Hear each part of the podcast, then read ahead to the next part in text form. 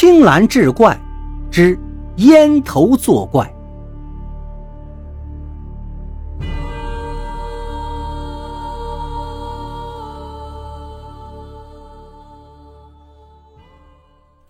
婉雪哭着跑回屋里，泣不成声了。李贤似乎也觉得自己做的有些过分，垂着头坐下来，表情复杂，沉默无语。婉雪把自己关进卧室里，泪如雨下，是心如刀绞。自己的美满婚姻难道就这样给毁了吗？她是一万个不甘心呐。丈夫的性格她清楚。想要挽救自己的婚姻，除非有好心人站出来帮他作证。可谁愿意往自己身上揽事儿呢？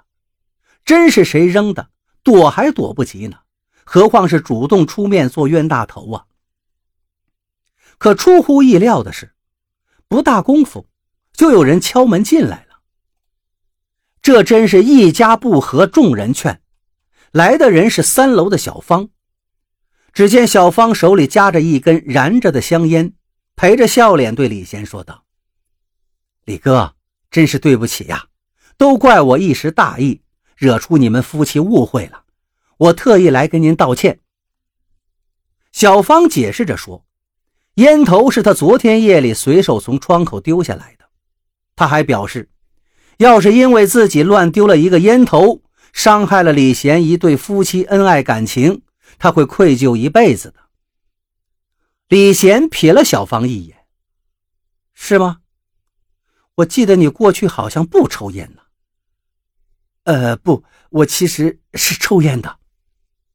小芳说着，还慌乱的吸了一口烟，却立刻呛得咳嗽起来。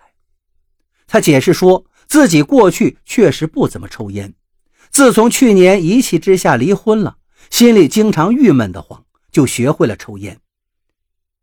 哎，现在回头想想，只怪自己当时不懂得珍惜，一时冲动。感情上的事儿啊，还是冷静一点好。小芳还想继续打圆场，李贤却一抬手打断了他：“你的心意我明白了，我呢也希望这只是个误会。哦，对了，你扔的烟头是不是？”跟你手上拿的这只一样啊，是过滤嘴加长的。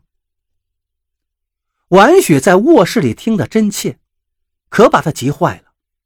那个过滤嘴其实并不是加长的，丈夫这明显是在下套啊！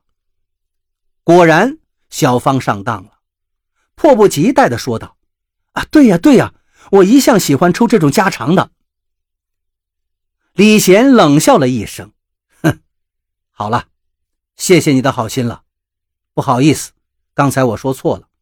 那个惹祸的烟头其实是个普通的过滤嘴这烟头一定不是你扔的，你记错了，请回吧。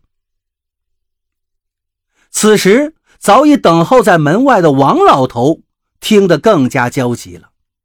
他想了想，回家取了一把菜刀，插在屁股后头，着急的推门就进来了。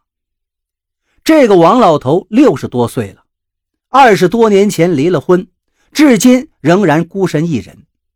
听说他原先是个热心肠，性格刚烈，因为差点砍死了一个拆散他家庭的男人，就蹲了监狱。他出来后就变了一个人，孤僻冷漠，沉默寡言。现在他居然也为这件事出头了，李贤心中不由一动。王老头一进门就黑着个脸，愤愤地批评李贤：“我说你们呀，本就是幸福美满的一双，咋就生在福中不知福呢？不懂得珍惜呢？犯得着为一个烟头这么闹腾吗？我告诉你，那个烟头是我扔的。”王老头说：“昨天晚上他喝多了，回来后就在阳台上抽了一支烟。”烟是路上的一个熟人给他的，他根本没注意到是过滤嘴是长是短，是粗是细，只记得在阳台上抽完之后顺手就丢了下来。后来酒劲上来之后，就打电话叫婉雪去给他打吊瓶。王老头气呼呼的一口气说完，口气却突然软了下来。你呀，可不能胡乱猜疑呀。按说事情到这儿有了合理的解释，李贤应该息事宁人了。谁知道呢？他一根筋，悻悻地说道：“不是他不通情达理，这世上的事儿，能含糊的自然可以含糊，该认真的。”却一定要搞个水落石出。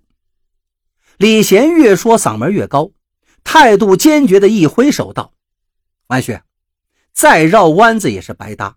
既然你已经背叛了我，就别怪我无情无义。咱们好聚好散，还是离吧。这就去办。你提什么条件，我都可以答应你。”听到这儿，王老头又急又气，脸红脖子粗，一头大汗。突然，他从背后抽出菜刀，痛心地说道：“好，好，好！祸是由我引起的，没想到一个小小的烟头，竟然成了你们夫妻间解不开的疙瘩。千不怪万不怪，只怪我这个老头子抽烟的手指头讨厌呐！”